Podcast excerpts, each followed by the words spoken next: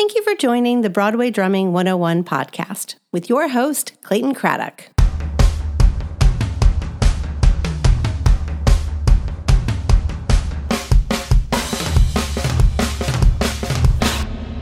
Welcome to the Broadway Drumming 101 podcast. My name is Clayton Craddock, and this is your one stop shop for everything you'll need to know about playing drums for Broadway musicals. This is part two of my conversation with Gary Seligson. We left off talking about how he got the job at AIDA. We're going to be discussing his experience working on the show Wicked, Tarzan, School of Rock, Billy Elliot, Motown the Musical, and Mrs. Doubtfire. We also talk about how he worked with Elton John and working with an amazing drummer, Phil Collins. Uh, how did you get to Wicked after Aida? So the same the same guy that was the choreographer on Aida got hired for Wicked. And so one day, Jim Abbott, you know Jim? Mm-mm. You don't know him? He's a good friend of mine. I've done a lot of stuff with Jim. He's a keyboard player. Uh, he was on. I know him from Cats, so that's was way back to then. Um, he and I did a lot of. We wound up getting dance arranger credit on Aida because we did so much. Yeah, so much work on that. And Wayne Cilento, the choreographer, really loved working with Jim and I. So when Wicked was his next project, he asked us if we would be interested in working on that with him. And at the time, nobody knew what Wicked was going to become at all. You know, it was just another project. So I, I was like, sure, of course. Um, that was 2005, no, 2002. Um, so we started working on it with him, and there was a lot of work to be done. And I, at the time, as t- in the 2003 area, Aida was had opened in 2000, so it was about three years plus into the run. It was kind of winding down a little bit, and Wicked was clearly becoming something incredible. So that's when I decided to leave Aida to do Wicked.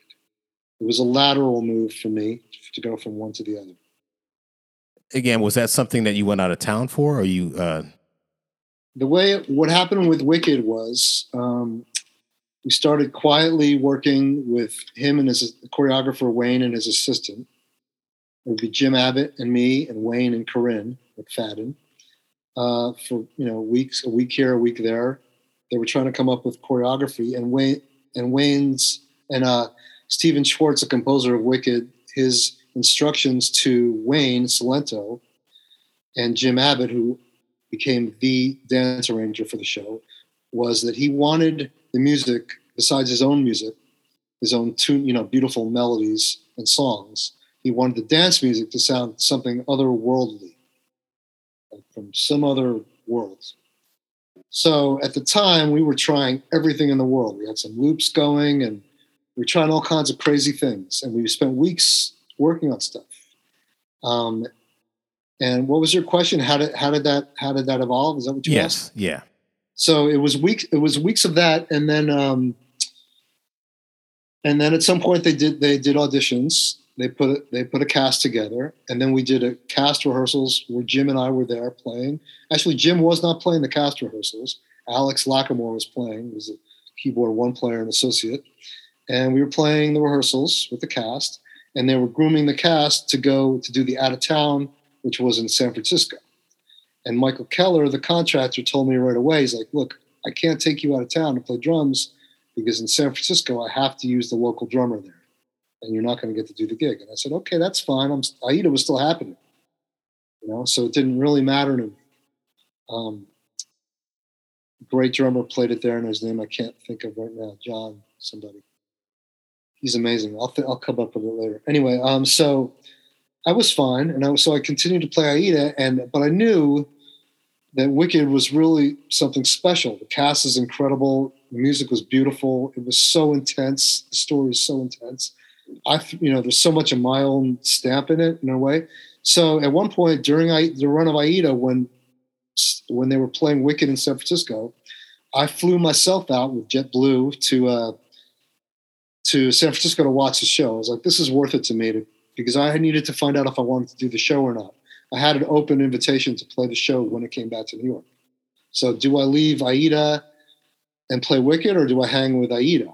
So I went to watch Wicked in San Francisco, and from the moment Glinda comes down in the in the ball or whatever it is, um, in the beginning of the show, I, the people around me were like gasping. You know, like they were completely in it from like minute number two. They were enthralled with the show because it's the prequel to The Wizard of Oz, and everybody knows the backstory. Everybody's fascinated. Kristin Chenoweth is so amazing and funny and witty, and Idina was spellbinding, and you know the thing is incredible. Joel Grey was amazing. Norbert. Lee. So I was like, well, this is going to be a hit, you know. I immediately knew. I was like, okay. So I told them, that, yeah, actually, I want to do the show, and that's what happened. So I talked to uh, Bill Lanham and Matt VanderEnde about Wicked. I asked Bill, I was like, why is it so? Everyone that I talked to is like, Matt, God, Wicked's so hard to play, and and uh, Matt was telling me that you, the way you described it to him, I think, was Bartok meets Metallica or something like that. it's like well, it's a combination. Uh, I, I, guess in a way, I mean, I mean, you know, that, well, I guess what I guess I said that at the time. What, what I think what I meant by that was um, Bartok being, in a, you know, a modern classical composer whose music is very passionate and intense and sometimes difficult rhythmically and harmonically you have to be on your game to play that and be be very precise and play it to the nth degree. Um, there's nothing Broadway showy about that kind of music. And the Metallica aspect, well, you know, some of it gets kind of heavy rock and intense and angsty. And I was playing, you know, some of those songs you have to because No Good Deed, that song, um, and some of the others it's full on raw. I mean, everything I could give to it, it would take. And, and the drums actually, the drums that I was using in the pit at Wicked was a thin shell four ply maple pearl, gorgeous drums. But I remember hitting them so freaking hard and thinking, man, I am topping these shells out. Like I can't play any more, can't play anything more into it because it's not going to sound musical after that. And I never felt that way with the drum set before. But some of the music in Wicked made me play that intensely. That's my point. So, you know, yeah, Wicked is really all over the place. There's the quietest little finger cymbal and triangle things that you want to be so delicate and it's chamber music like, you know, you're playing with a pretty flute and oboe maybe and strings in one minute and somebody's, you know, crying or emoting. The stakes are very high theatrically, and and the and Bill Brohn's orchestrations in that show are gorgeous. So, and then there's times when you're playing with a lot of brass. It's a big orchestra, 23 piece band, 23 piece band, two trombones, two French horns, two trumpets, four woodwinds, three keyboards, bass, two guitars, drums, percussion, and a string quartet and the way the way he orchestrated it, he really um, he really uses the orchestration. Specific, specific moments call for specific little ensembles, and there's a lot of that going on while the intense emotions happening on stage. So, some sometimes I'm like throwing down playing rock. Sometimes it's poppy. Sometimes it's I'm playing a brush ballad tenderly. Sometimes it's finger cymbals. Sometimes it's bombast tom toms with timpani. And you know, there was uh, there's no tam tam, but you know, there's some electronic weirdness. There's some weird sounds on a pad. A lot going on. What do you think it was about that show that made it have such uh, staying power? Um, couple things.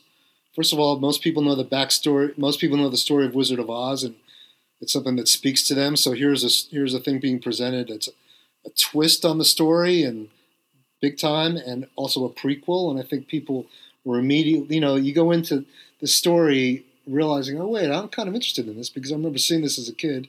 A, there's some gorgeous music. The, the actors, the original actors, the Kristin Chenoweth, they were incredible.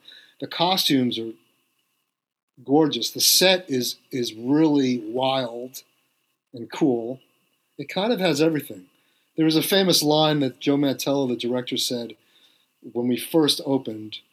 He said, and I think it was in an interview or maybe said it in the theater and people picked up on it. He said, "Well, at least you know after watching a, a preview or a tech rehearsal or probably a a run through. He said, "Well, at least you know where your hundred fifty dollars is going when you watch the show." Meaning Mm. that you you see this opulence, and you're getting this spectacle. Really, it's not. There's nothing um, casual about it at all. From the costumes to the story to the performances to the music to the blah blah.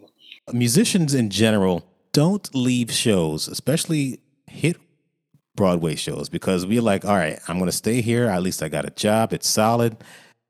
You took a leap and you left and you did Tarzan. But that's why I left. Tell me, tell me more.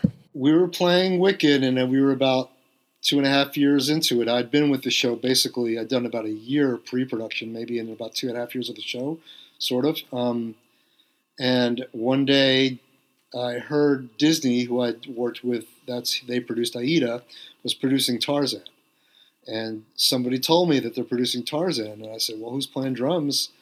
And I kind of put in for it, and was offered the job basically. And the way this is a good story. The way I was offered the job was, I um, at first we just, you know, I was very interested, and I was able to, to do a a 29 hour reading of.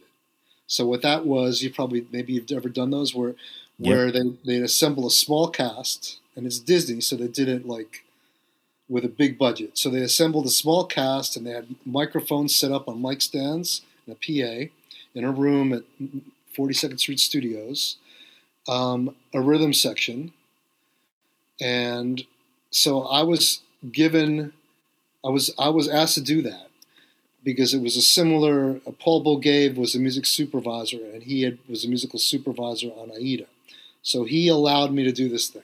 And of course, it's Phil Collins' music. I love Phil Collins. He's definitely a major influence on me. Um, and I was I jumped at the chance, of course, and I could do it during the day.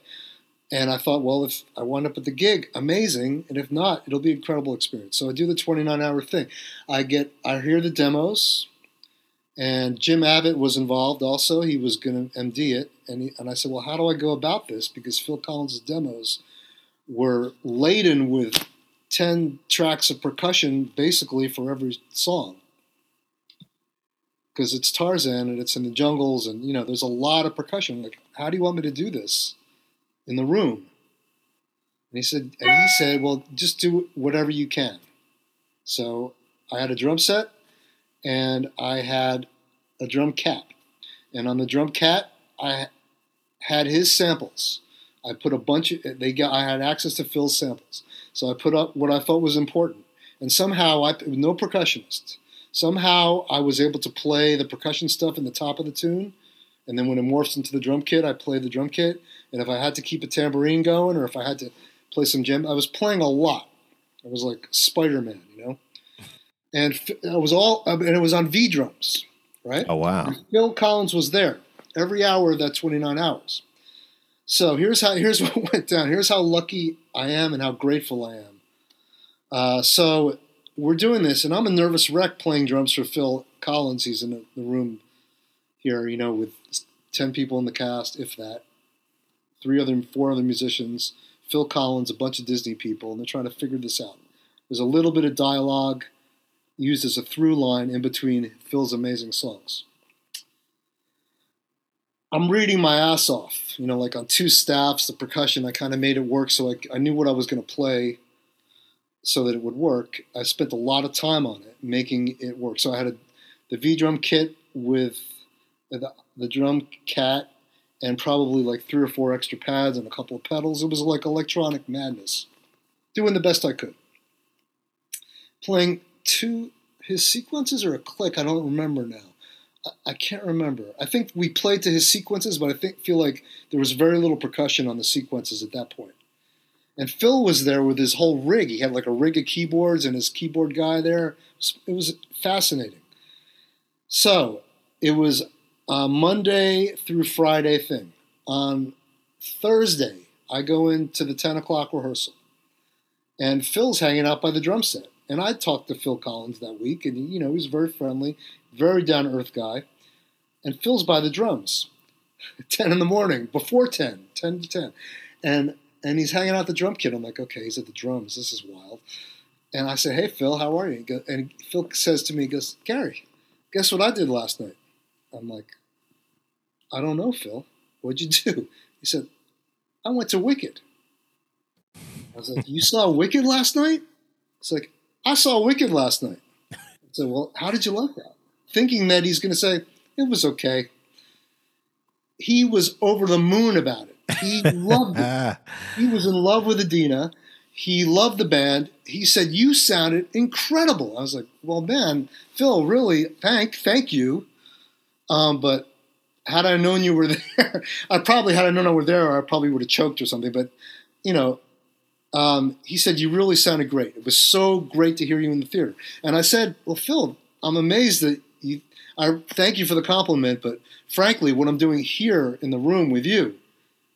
is so much more groove in it. It's your music, and uh, you know I'm playing so much more stuff. He said, "No, man, I got to hear you hit the drums." I was like, "Yeah, but you're hearing me here." He's like, "And this is really, I took this is a really insightful thing that I'll never forget." He said, "Gary, here you're playing on electronic pads. I have no idea what you sound like." And I was like, "Yeah, but I'm playing my heart out." He's like, "No, no, no. I, I have no idea how you sound on the drums." He wasn't impressed really with what I was doing, even though I was working so hard to impress him, playing all that stuff, you know, in real time, drums and percussion. What he was impressed with was what how the orchestra sounded and how the show landed and how it sounded in the house to him. Anyway, I was amazed. I was like, wow, he heard me play. Okay. Weeks go by, the 29 hour thing stops. And we're like, what's next for Tarzan? Well, the next thing I hear is that they're going to do another workshop, but they don't know who's going to play drums. I'm like, oh man, I'm in trouble. And and and at the same time, moving out, the Billy Joel show, remember that show? Yep. Right? Was playing at the Richard Rodgers Theater, and the drummer whose name I can never remember, who's Billy Joel's drummer now, amazing drummer, Chuck Burgi. yeah. Yes. Burgi. Yes. Chuck Burgi was playing drums, and Chuck Burgi was freaking out because Moving Out got its closing notice, and he loved having a Broadway show. And Chuck Burgi, fe- he was like, "We're closing. Well, what's coming in?" Somebody said, "Well, it's actually Tarzan Phil Collins." Chuck Oh, Burgi had replaced Phil Collins on Brand X, so Chuck reputedly said, "Well, I'm going to call Phil and tell him I want the job." So, not to pat myself on the back, but here's how this went down. and I'm not kidding you. Uh, so this workshop of Tarzan's plan, I hear Chuck wants a job. I'm like, well, that's it. I'm done. And and Paul Bogaev said, well, I don't know. It's not over yet. And Phil Collins told them, say, look, I never heard Chuck play in a theater. The only guy I've ever heard play in a theater that I know I love the way he plays in the theater and what he plays, what he brings to the show from a theatrical point of view is, is Gary Seligson. I, I don't care who you put in the band, but I want that guy to play drums. Wow, that's Not- great. I kid you not. That's how it went down. Luckily for me, because I felt like my head, you know, I mean, I was really flattered and amazed, but at the same time, I knew that Chuck is a great drummer, and I thought, oh man, Chuck's gonna fucking kill me. But luckily, he got the gig with Billy Joel a few weeks after that, so he's been happy there ever since. So it- Wow. it, win-win. That's amazing. Anyway, so I left Wicked to do that because uh, Phil Collins is my hero. There's so much drumming going on. How could I, you know? And I guess I was, you know, at that point I had one kid. Now I have two, and I was like, this will be okay. You know, Tarzan. It's a Disney show. They thought it was going to be bigger than Lion King. They had really great hopes for it. How long did it last? It lasted for 14 months, 15 months. I probably worked for about a year and a half on it, maybe a little more. But it was the experience of a lifetime. So, but I, when that show closed, I had no shows, and I was stubbing for the next 14 months. Did you go back to Wicked to sub? Yes, And what did it feel like? really weird because I played it the way I played it, and Matt plays a little differently than me. I was like, and I asked the conductor, I was like, um, Can I play it my way? Can I play? He's like, yeah, you wrote this thing. You just play it how, and they were forgiving. They let me play it my way. And not that it's that different. Please, he just had, you know, Matt is a great drummer. He Mhm. has a heavier foot than me. He's coming from a little different place hmm in some ways. Man, I don't know who has a heavier foot than you, man. If- I heard you play, man. You you It's funny how you have a history of playing jazz, but you play so heavily. I mean, you Oh. you have a strong feel. whether it's Aida or uh, I like to play rock, I guess. You know. Yeah, and then of course, I mean, we'll get to the School of Rock thing in a minute, and of course, playing "Ain't Too Proud." But Tarzan, you went back to to subbing after that closed, and No, I, I had 14 months of subbing. I mean, I was doing a bunch of stuff, but I was subbing. And then one day I got called to do Billy Elliot, which was great. And that lasted for about three and a half years, maybe longer. oh, that's great. It was amazing. Um, and my second son was born at that point during that time. Uh, yeah. And then when that closed, that was Elton John, and really interesting experience too.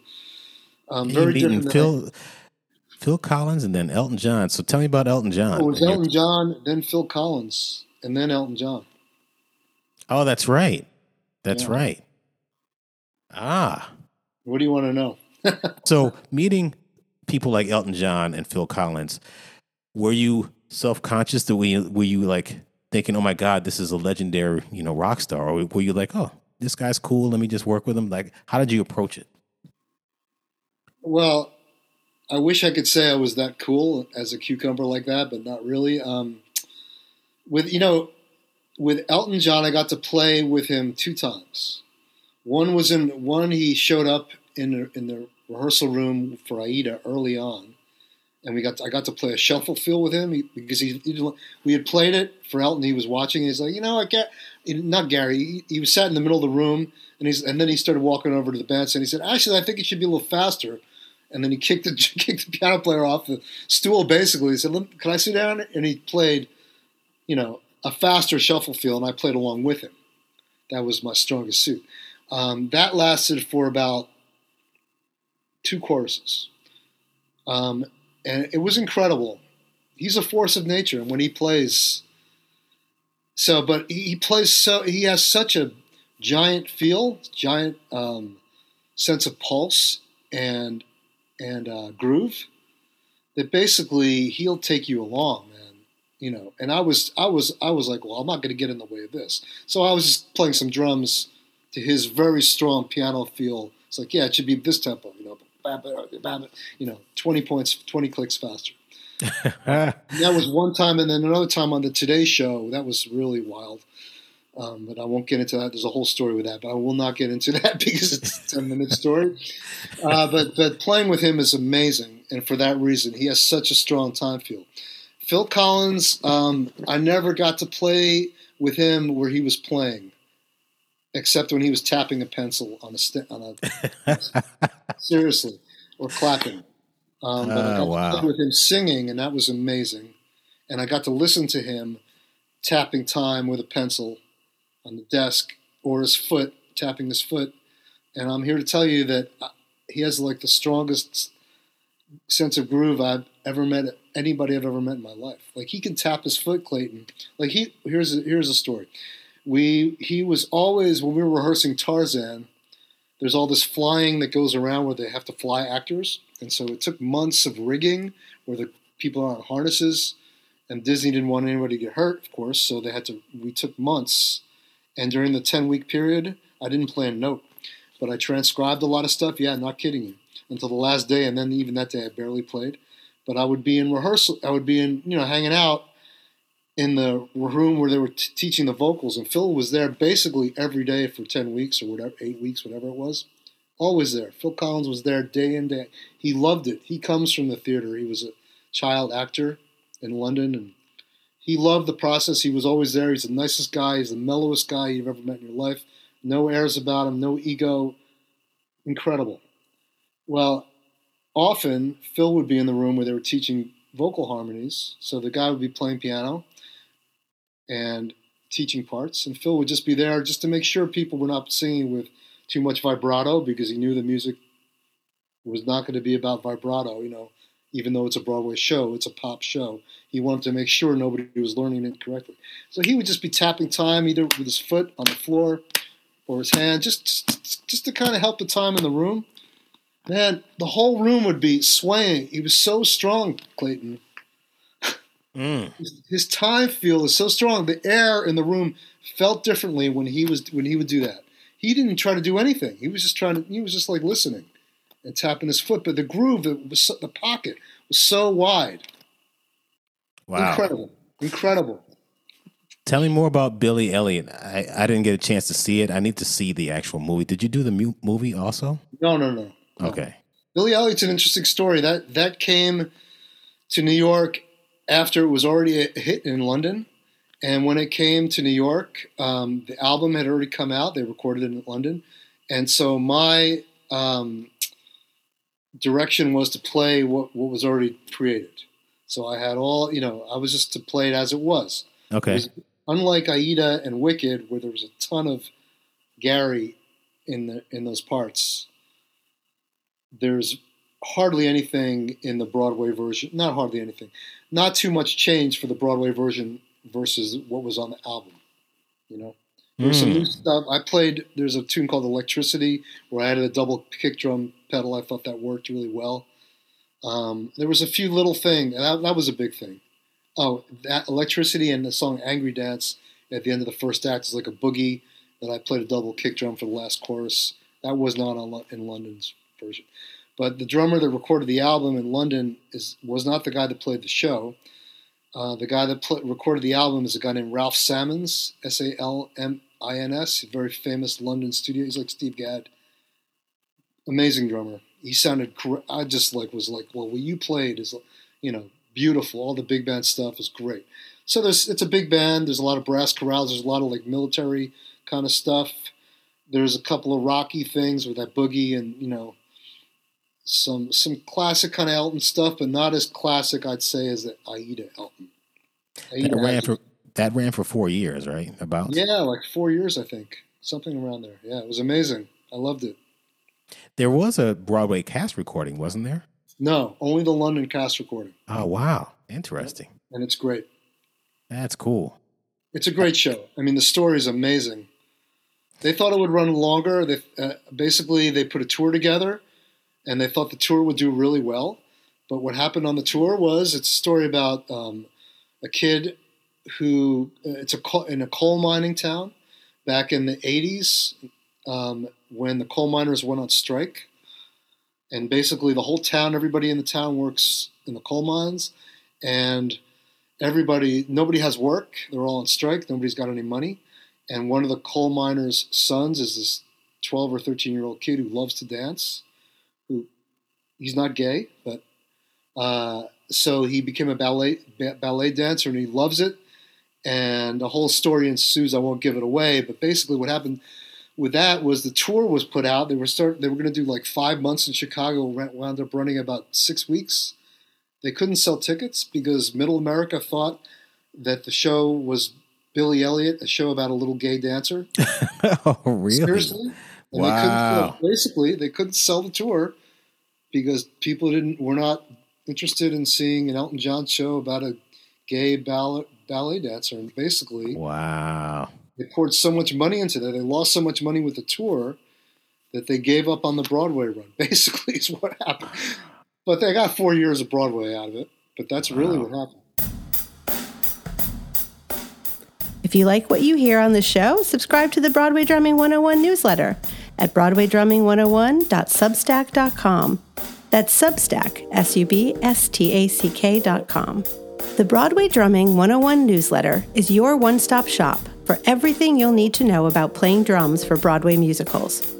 When you subscribe to the newsletter, you'll learn about what it takes to be a successful pit musician with content delivered directly to your email inbox two to three times a week. For $5 a month or $50 a year, you'll have a backstage pass to the world of a Broadway drummer playing on a hit show. As a paying subscriber, you'll receive behind the scenes access to the life of a musician who makes a living on Broadway. You'll also be able to read every post, not just those occasional free ones. You'll get access to all newsletter issues in the archives and have an ability to participate in subscriber only comments and events. If you become a founding member for a gift of only $75, you'll receive discounted private drum lessons, an opportunity to watch Clayton play in the pit of his show, and a 25% discount on future promotional products. If you'd like to make a direct contribution to the production of this show, you can reach us at Venmo at Clayton Craddock, Cash App at Cincopated, that's C I N C O P A T E D, or PayPal at Clayton Craddock. Any amount of support will be appreciated. Thank you for listening. On to Motown the musical. You played percussion there.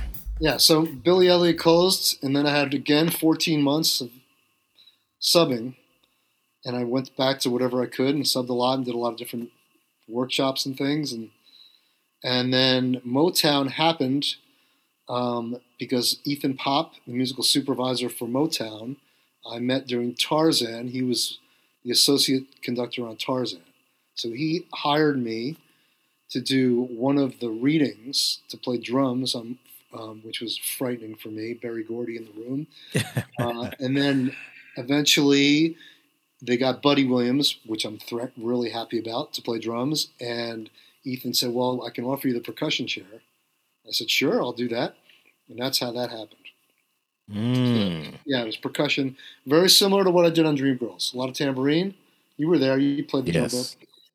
A lot of timpani, a lot of tambourine, some vibes, some xylophone. Yeah, I had to dust off my mallet chops, and I did. I worked, you know, for months playing scales and reading, getting my stuff to, back together, learning how to, the gospel tambourine thing. I, you know, Band was uh, great, man. I used to love great. playing that show. I know. And Roger Squitero was on playing the Yes. Book, and Roger. Yes. I, I love Mhm. Roger Squitero. He, we, we were on Tarzan together. He was a, he and Ah. Javier Diaz were. The, it was me and Javier Diaz and Roger. when I did the workshop of Ain't Too Proud, you know, I, uh, it was just me and Kenny Seymour for the most Right. part doing, you know, the choreography and the, and the music. And then when we had the workshop, it was me, Keith Robinson, uh, George Farmer, Yeah. Roger, and Javier. And when I was playing with Roger and Javier, oh my God, you know, I was playing what I was playing, but when they got together, their energy, they're so tight together. Yep. They just raised it up to a whole nother level. I'm like, oh Talk shit. about talk about Cloud Nine, right? Yeah. Oh my God. They're just yeah, Cloud Nine. Yeah, that that groove at the very beginning. I'm like, oh my God. Anything. I mean, those guys are so. Imagine playing Phil Collins' music, Mm. no jungle vibe. Oh my God, that's something. Oh man, I mean, that's why I took that gig. I mean, it was it was like you know, you raised off the floor. You're like levitating. The music was great, Wow. and those guys, yeah, the three of us, we had a ball. Amazing. Yeah, so fortunate to play with them. Amazing. Motown closed. And you went on to School of Rock. Uh, my timing was great. Ethan Popp was hot, you know, and so he, School of Rock somehow fell in his lap, and he asked me if I wanted to play drums on that. We did the workshop and stuff for that, the pre-Broadway run, um, and School of Rock was three years, I guess. and It was amazing. Yeah, I like that show. I took my kids there, and they Oh, you had a one of the time? guys actually went to to middle school with my son Matt, uh, one of the Oh, guitar okay. players. Can't remember Oh, one of the kids name. in the band, in the Yes. on-stage band. That's awesome. Yep. And uh, it was fun watching those drummers. I remember you would tell me about one of the drummers that Raghav, he's amazing. Yes. He's all over. The, he's all over the internet. He's teaching at Drumeo. really. Raghav is a beast. and the other guys were great too. Don't get me wrong. The other 13 year old Wunderkind drummers that were there, you know, Levi and the original guy, um, can't think of his name right now. Did they ever come down and uh, Raghav, Raghav is a special. Drummers will, will learn about Raghav from now to the end of time. That's how special Raghav is. wow? He's got his head screwed on straight. He's been practicing umpteen hours a day since he was a little kid, recording himself and videoing himself since since the beginning. There's YouTube videos of him from like age five or four all the way. He's amazing. He's got giant ears. He's humble. He's smart. He's got the right aesthetic. He's all that. I'm a giant fan. I love that guy. It's great. Yes, everything good is with Raghav, man. Killed So it. one one last thing, Mrs. Sure. Doubtfire. Yes, here we are. Did that open up yet? I mean, did it actually open and then close? What was the We got Or- three previews in. three previews in? We did three previews, March 10, 11, and 12. Oh my God, really? Mm-hmm. For real. All right. Yeah, and I'm playing percussion there again. It's another Ethan Popp thing. So Ethan likes to hire me, I think, on percussion because if something happens to the drummer with a train or whatever, if there's he knows he can slide me over. That's true. So it's I think for him it's like, well, we got Gary, you know, just in case. Or I think Is it's Rodney on that one? Rodney Howard? Rodney Howard, he's great, killing it. Yes, he is. Out of all the musicals that you've done, do you have a favorite musical that you played in, and and why? I guess it would. Uh, it's hard to name a favorite, but I can tell you, Aida has so much of me in it, and it was a thrilling time for me. It was really, really creative. That was a thrilling experience. But Tarzan, as you heard, is a thrilling experience. Wicked is absolutely has a lot of me in it too. That was thrilling, totally. Billy Elliot was great. I mean, I don't know. I love them all. Working next to Buddy Williams every night. Honestly, his you know his pocket and his his time feel i learned so much playing next to him every night. Yeah, you know it's subbing for him too but you know uh, yeah he really turned my head around in a great way. I love that guy. Uh, what advice would you give to anyone interested in playing Broadway musicals? okay well I, I guess i have to preface it by saying broadway musicals have changed in the last 15 years a lot of them even some maybe one would say most of them are on a click track now which is so that's a skill that everybody has. But at the same time, you better know how to. If you want to play on Broadway, I think you better have the wherewithal to, if you're doing something and there's no click there, to know how to hold the band together and be able to listen to your fellow section mates. It's a little different, you know. If there's no click there, then all of a sudden the stakes are higher, and so that's one element for sure. Um, what advice would I give? Uh, as a percussionist drummer, play as much as many different styles as you can because you never know what. If you really want to play on Broadway, you never know what. Every show is a different pocket of you know. There's different styles. The difference between Rent and Jekyll and Hyde, or Rent and Tarzan, you know, or Les Miserables, which I played for five years, is very orchestral. Miss Saigon, very like Asian-y orchestral. You know they're, they're all different so my advice would be to gain as much musical breadth breadth as you can.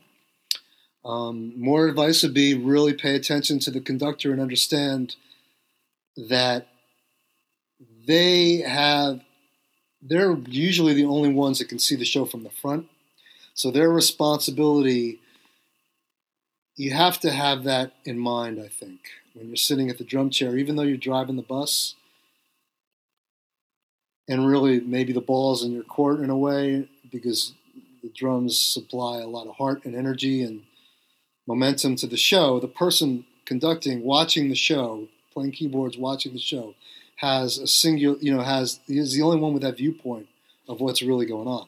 So if you're tuned out to the extent that you're not really aware of what the conductor has on his plate in real time, moment to moment. In other words, if you're not really in tune to him to, to some high degree, you're setting yourself up for a potential for a potential disaster. I mean, the show could things could be happening on stage. People could be stopping, and you could, or you you know, you could miss a vamp. That things can really go wrong. It's very much happening. It's conducted in real time. It's played in real time, whether there's a click track or not. Man, it is being played. So you better pay attention to the conductor, and you need to have that skill and that awareness to be able to do that. So my advice to you is, if you're playing a show, know the show really well so that you can take your mind off the book, look at the conductor, be aware of what he or she is going through, and then listen and play the show. And keep in mind the action and the storytelling because playing a Broadway show or playing a theatrical show is just that. It's not playing in a band with your band. It's a theatrical experience. It's a story being told.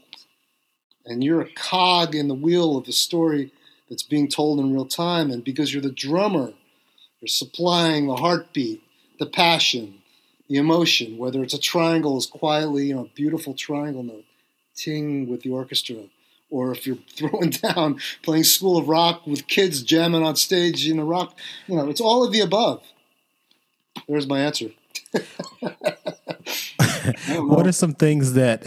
Be on time. That's another one. Oh yeah, well here we go. I got other questions.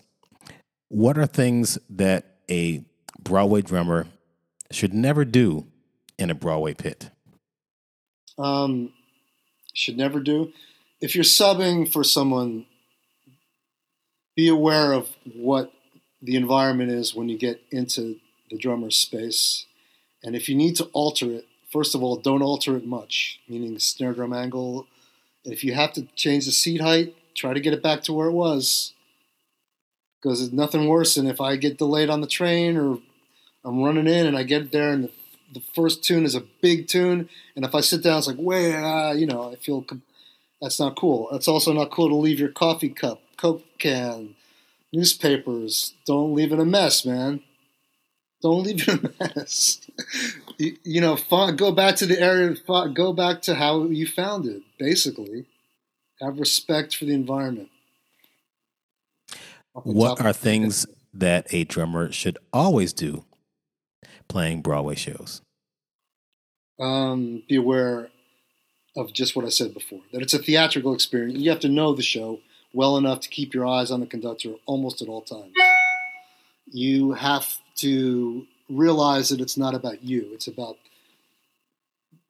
the cohesiveness of the theatrical experience. You're in charge of the rhythm section, maybe not in charge, but you're there to help make that happen. Be always aware of that. Have your antenna way out, way open. What kind of uh, drums do you use? And sticks, cymbals. Heads? I'm a Pearl Pearl endorser for a long time now. Now, why why Pearl and not Sonor or Yamaha or? Oh, that's a good question. DW. You know, to be honest with you, I had a Slingerland endorsement, um, and Slingerland for a few years there was owned by Gibson, and then Gibson kind of dropped Slingerland.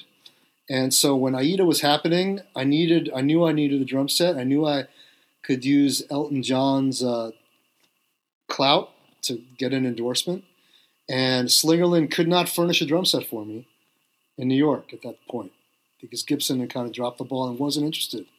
So, and I was already with Promark drumsticks. And the, my rep at Promark said, you know, you need drums, man. I know everybody. Who, what do you want? Pearl, Yamaha? I was like, well, Pearl would be great.